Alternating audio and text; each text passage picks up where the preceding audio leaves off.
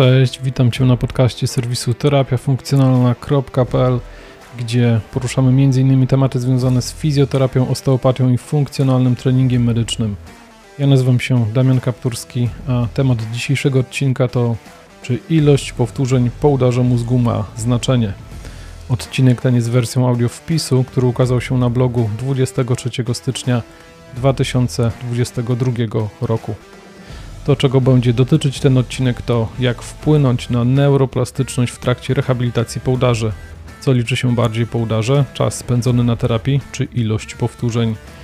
Ile powtórzeń musi wykonać pacjent po udarze mózgu, żeby osiągnąć poprawę?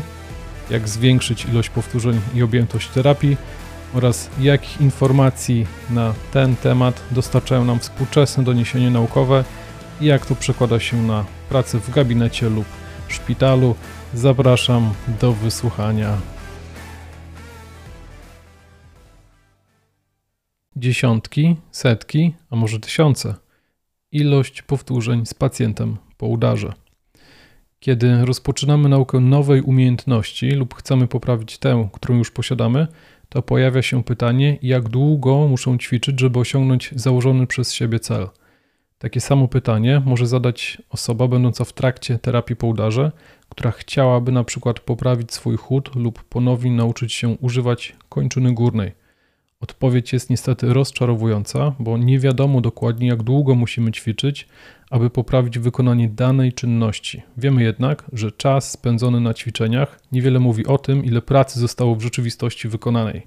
W jednym badaniu osób w trakcie rehabilitacji, również po udarze, to badanie było wykonane w 2011 roku przez Scrivenera i jego współpracowników, a tak na marginesie e, w opisie do tego odcinka znajdziesz link ze wszystkimi przypisami i listą artykułów, na bazie których ten wpis został. A więc w tym badaniu wykazano, że podczas 30-minutowego bloku ilość powtórzeń wykonanych przez uczestników wahała się od 4 do 369.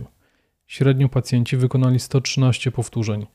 W tym wpisie skupimy się więc bardziej na ilości powtórzeń, ponieważ jest to z pewnością precyzyjniejszy sposób obliczenia, ile pracy zostało w rzeczywistości wykonanej. Mając to na uwadze, kolejne pytanie, jakie się nasuwa, to jaka ilość powtórzeń po udarze powoduje istotną poprawę. Aby osiągnąć trwałą zmianę w zachowaniu motorycznym, która ma przeniesienie na inny kontekst, niezbędne jest, aby zmiany zaszły w mózgu po udarze. Oznaczać to może uformowanie całkowicie nowych połączeń nerwowych, ponieważ niektóre z nich zostały nieodwracalnie uszkodzone wskutek urazu mózgu.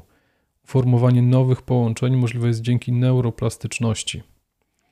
Termin neuroplastyczność lub plastyczność mózgu albo plastyczność neuronalna oznaczać będzie zdolność mózgu do reorganizacji m.in. kory motorycznej, która zachodzi w ciągu naszego całego życia – jak się okazuje, ilość powtórzeń po udarze ma niemałe znaczenie w promowaniu właśnie neuroplastyczności. Jeśli chcesz zacząć promować neuroplastyczność u swoich pacjentów, to w tym miejscu we wpisie znajdziesz krótkie nagranie, krótki wykład, w którym omawiam 10 zasad terapii promującej plastyczność neuronalnej, dlatego zapraszam do odwiedzenia tego wpisu na stronie terapiafunkcjonalna.pl. Neuroplastyczność u zwierząt. Szczury trenujące zadanie polegające na umiejętnym sięganiu nie wzmocniły istniejących już synaps, liczby synaps i nie zaobserwowano u nich reorganizacji map motorycznych, dopóki trening nie trwał kilka dni. Oznacza to, że niektóre formy plastyczności wymagają nie tylko nabycia umiejętności w kontekście zmiany zachowania, ale również powtarzalnego wykonywania tej umiejętności przez pewien czas. W badaniach na szczurach i małpach wykazano, że aby doszło do neuroplastyczności mózgu i istotnych zmian w funkcji, w cudzysłowie, dłoni zwierząt, niezbędne jest wykonanie od 400 do 600 powtórzeń dziennie. W podobnym badaniu Małpy po udarze musiały powtórzyć ćwiczenie mniej więcej 600 razy dziennie przez 30 dni, aby wywołać plastyczność neuronalną i odzyskać funkcję dłoni. kolejnym badaniu szczurów, które trenowały zadanie sięgania 400 razy dziennie, wykazano wzrost ilości synaps w korze motorycznej. W przeciwieństwie do zwierząt wykonujących to zadanie 60 razy dziennie, które nie uzyskały takich wyników. Neuroplastyczność u osób po udarze. W badaniu obejmującym osoby po udarze z osłabieniem prawej kończyny górnej poproszono badanych o wykonanie ćwiczenia polegającego na poruszaniu palcem wskazującym, podążając za celem widniejącym na ekranie, a następnie wykonanie tego samego zadania po 18-20 sesjach treningowych. Przed i po badaniu aktywność mózgu monitorowana była z użyciem rezonansu magnetycznego. Badanie dało jasny dowód na to, że w mózgu zaszły zmiany neuroplastyczne, aktywowane zostały obszary, które wcześniej były całkowicie nieaktywne. Co więcej, wiele z tych nowych obszarów aktywności znajdowało się blisko miejsca udaru, zatem wydaje się, że nowe połączenia zaczęły formować się głównie wokół obszaru uszkodzonego. Cały trening dodatkowo poprawił koordynację ruchu palca wskazującego dłoni prawej. A zatem, jaka była ilość powtórzeń, jaką musiały wykonać osoby po udarze, aby doszło do tych zmian? Badani ukończyli 1200 jednominutowych sesji, co w przeliczeniu przekłada się na 6 do 7 tysięcy ruchów palcem. Czasowo praktyka przekłada się na codzienne około 60-minutowe sesje przez 20 dni. Na blogu w tym miejscu znajdziesz rycinę, na której widnieje ślad ruchu palca wskazującego prawej ręki jednego z badanych. Przed badaniem widać znaczną trudność w podążaniu za punktem na ekranie. Po treningu, to jest dolny zapis na rycinie, zadanie wykonane zostało znacznie dokładniej. Na skanach, które znajdziesz w treści wpisu, możemy zauważyć obszary mózgu aktywowane przed i po treningu. Na samym dole, po lewej, widnieje miejsce udaru. Jest to czarny obszar, najlepiej widoczny na ostatnim zdjęciu mózgu. Oczywiste jest, że po treningu aktywowanych zostało więcej obszarów, zaznaczone są na żółto, oraz że niektóre nowe obszary znajdują się blisko uszkodzonej części mózgu. Skuteczność powtarzalnej praktyki. Co mówią badania naukowe? Poprawa siły u osób po udarze dzięki powtarzalnej praktyce. Zgodnie z przeglądem systematycznym z 2018 roku, interwencje obejmujące dużą ilość powtórzeń poprawiają siłę u pacjentów po udarze, a poprawa siły niesie ze sobą poprawę w aktywnościach. Szczególne znaczenie ma to w kontekście pacjentów z bardzo znacznym niedowładem lub paraliżem, u których niemożliwe jest wykorzystywanie progresywnego treningu oporowego ze względu na zbyt duże osłabienie. Poprawa równowagi w siedzeniu po udarze, a ilość powtórzeń. W dwóch kolejnych doniesieniach naukowych badani poprawili równowagę w siedzeniu dzięki powtarzającym się wykonywaniu sięgania na odległość dłuższą niż długość ramion w celu wykonania różnych zadań. Po dwóch tygodniach treningu badani byli w stanie bardziej obciążyć nogę zajętą w pozycji siedzącej, rekrutować więcej mięśni, sięgać dalej i szybciej niż przed treningiem oraz bardziej obciążyć nogę zajętą w pozycji stojącej. Ilość powtórzeń, jaką wykonali uczestnicy badania, to 300 na dzień, całościowo 3000 powtórzeń, co przekłada się na mniej niż 60 minut treningów dziennie przez dwa tygodnie. Poprawa funkcji ręki u osób ze sparaliżowaną lub bardzo osłabioną kończyną górną po udarze. W kolejnym badaniu wykorzystano narzędzie Smart Arm, czyli Sensory Motor Active Rehabilitation Training Arm, które pozwoliło pacjentom wykonać ruch osłabioną kończyną górną w kierunku celu. U osób po treningu, obejmującym około 800 powtórzeń w trakcie 12 sesji, wykazano poprawę w ruchu i sile kończyny górnej. Ilość powtórzeń przewidywać może zdolność chodzenia po udarze. Badanie z udziałem osób znajdujących się na szpitalnych oddziałach rehabilitacji w trakcie terapii po udarze wykazało, że u pacjentów, którzy wykonali więcej niż 700 powtórzeń ćwiczeń kończyny dolnej w pierwszym tygodniu, w którym mogli rozpocząć trening, istniało o wiele większe prawdopodobieństwo, że będą w stanie chodzić po 20 dniach po udarze. W grupie, która wykonała ponad 700 powtórzeń ćwiczeń kończyny dolnej w pierwszym tygodniu, 80% udało się chodzić samodzielnie po 20 dniach, w przeciwieństwie do grupy wykonującej mniej niż 700 powtórzeń, w której tylko 20% było w stanie chodzić samodzielnie po 20 dniach. Co więcej, ilość ćwiczeń kończyny dolnej, jaką pacjenci wykonali w pierwszym tygodniu, mogła z dość dużą dokładnością przewidzieć, jaka będzie ich prędkość chodu w dniu wypisania ze szpitala. Czy magiczna liczba powtórzeń istnieje?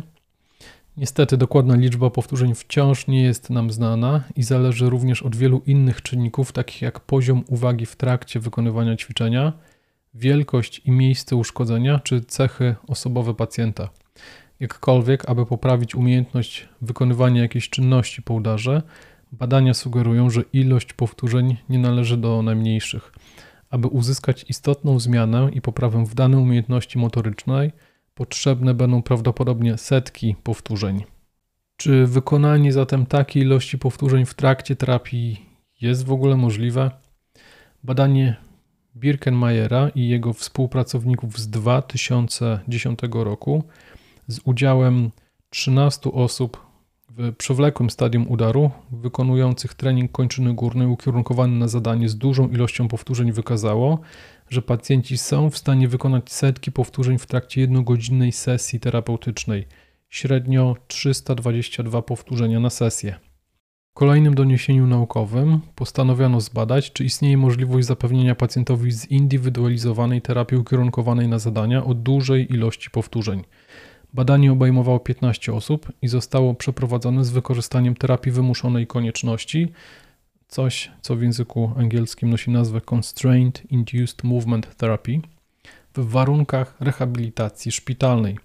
Pacjenci wykonali średnio 289 powtórzeń na sesji.